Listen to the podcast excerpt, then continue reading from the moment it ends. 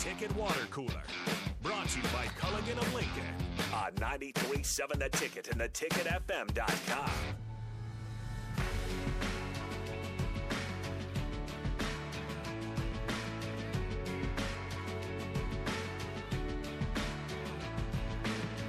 This is the Ticket Water Cooler here on 93.7 The Ticket and theticketfm.com. We are sponsored by Culligan Water. Give them a call today at 402-251-2309 or go online to culliganlincoln.com if you want to get a water cooler for your home or office. Uh, go ahead and give them a call. We'd also have uh, a, a, friend, a, a visitor on the Honda of Lincoln hotline 402-464-5685. It's Bryan Munson of Husker Online. Bryan, how are you doing today?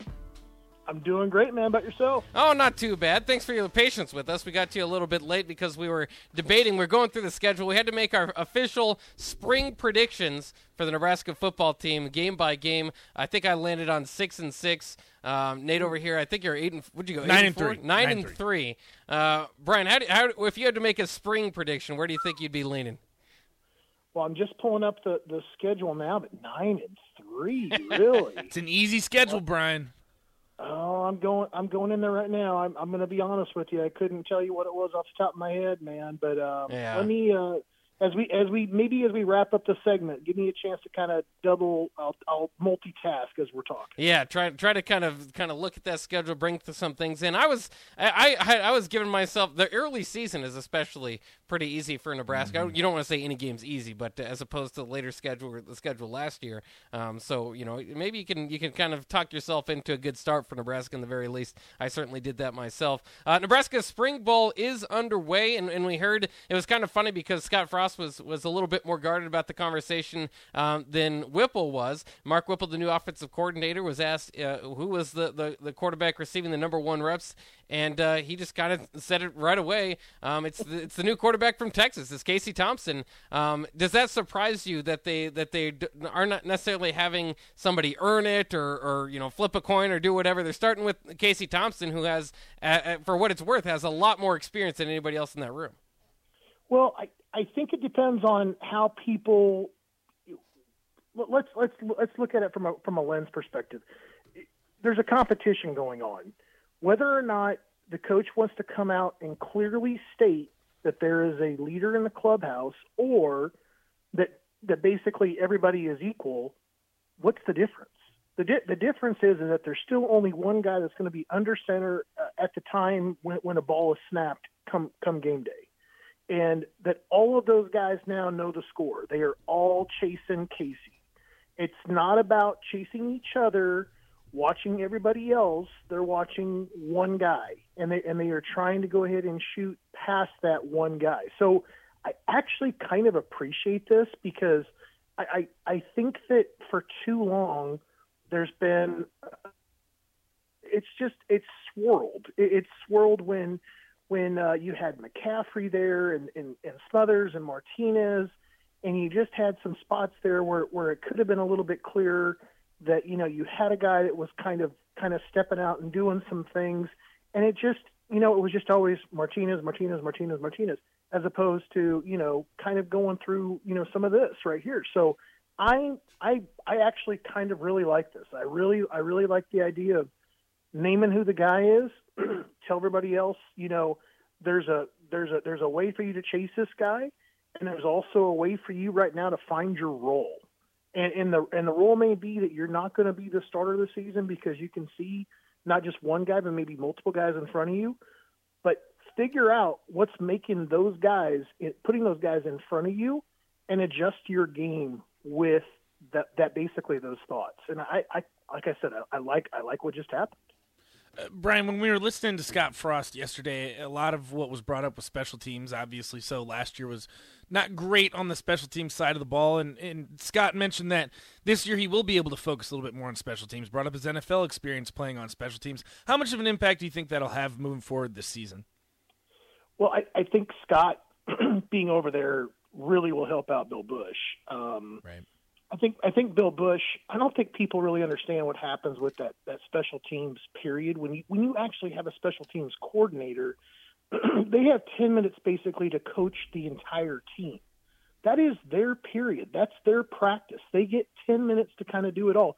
And there's there's literally, well, I say literally nobody, but you know, you basically have access to everybody on the roster to make your part of the game, special teams, the best that it can possibly be. Now, obviously, you don't want to have Casey Thompson returning punts, and you're not going to put a couple guys in some other spots. So you're going to have to find some guys down the ladder a little bit more, and you don't want to risk some guys. But in the end, you're going to have a few few more name guys up there in coverage and return. And I think also it's going to be a little bit surprising where some of those players get pulled from. I would look for a few more wide receivers to play some role on special teams, especially when it comes to coverage, because I think you need to have that speed kind of going down the field. Uh, and some of those guys are obviously two-way athletes. So I think Scott Frost, being a two-way athlete himself, uh, you know, having having spent some time in the defensive backfield and obviously quarterback in Nebraska, um, he can can give some great fresh perspective. I think he can do some great eval there with Coach Bush. They can kind of sort it out quicker, kind of come to some more conclusions, maybe even come up with a little bit of a depth chart when it comes to special teams. And like I said, it, special teams is all about that constant reevaluation to make sure the right guys are out there at, at all times. So even when you have the ones, you got to be going through the twos, and you have to start reevaluating with the twos when you're not seeing the type of play that you want with your with your number one unit. Uh, two questions here surrounding the running game because la- yesterday Frost said um, that him and, and, Whipple's visions as far as the running game are, are pretty similar, so there's not going to be a whole lot of change there. And I think that's pretty solid considering what Frost has been able to do, at least in the running game at Nebraska. Certainly could get better um, with some of the running backs, but you know the quarterback uh, involved in it certainly helped. Um, the other question I had uh, as part of that too is is just kind of thinking through Rahmir Johnson is that you know kind of at the wide receiver position, different positions across the team, it's been kind of described as a it's a blank state slate. Everybody's got an equal opportunity. These are new coaches coming in, and uh, and and they're going to want to see what what everybody has, and everybody starts from zero. Do you think that that's the right approach to go, specifically in a, in a running back room, um, where you would think maybe you would want to rely on a Rahmir Johnson that has has maybe earned his right probably to be the leader of that room, um, and has kind of been through it. You know, been at the bottom of the depth chart, now rising up. They led off with him as far as yeah. players at the podium yesterday. So I just kind of wonder with a new coach, I don't know if, if every position needs to be a blank slate. You know, Coach Applewhite also said something I thought was kind of interesting. You know, he's never really going to have that clear number one he's going to have two, three, four guys that are going to be listed as or, and he's going to have three or four guys that are going to be able to kind of go every single weekend. And, and I think that that's really, first of all, it's the way of the world in the NFL. There's there are very few teams that go out there and have like a feature back. There's what Derrick Henry. There's there's there's maybe what two or three other guys that are really kind of really the feature guy. Otherwise, the NFL has got it figured out. You're better off with a little bit of a committee. You're better off keeping legs fresh, and, and you're and you're better off with just having the numbers back there. And Nebraska has numbers in the room. Um, getting back though to Rahmir Johnson, uh, he's a bit of a he's a he's a guy that I think nothing is really going to face him at this point. And, and while I would sit there and agree with you that there there, there probably needs to be some connection between the carrot on the stick never getting to the mouth because it seems like you're you're kind of continuing to keep it out there. It's perpetual. There, there, there's obviously going to be a way for him to stand out all spring. And, and I think that obviously there's going to be some, you know, when Gabe Ervin gets back there, what's going to happen, like when Ajay Allen makes it to town, what role is Emmett Johnson going to necessarily play this year?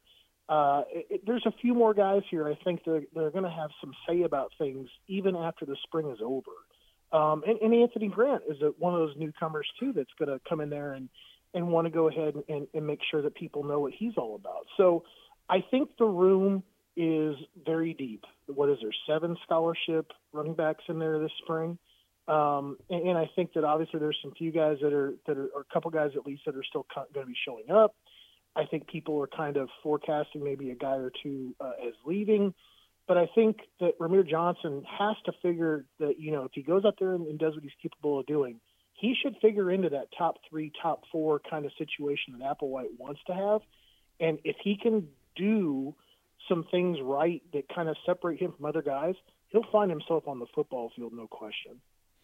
Bryan, so one of the big questions that a lot of Husker fans have had is just kind of the receiver room. How will Mickey Joseph filter into that? And he says he's excited to start start out spring ball. And then I know Scott Frost mentioned Alante Brown, which is a name we haven't really heard too much of. So, what are just kind of your initial reactions heading into spring? Like, who's going to take on the bulk of the of the duties at the receiver position? And then obviously you put Casey Thompson and Mark Whipple together. I mean we can assume they might try and air it out a little bit more than they did with Adrian Martinez. How's that going to kind of adjust throughout the season?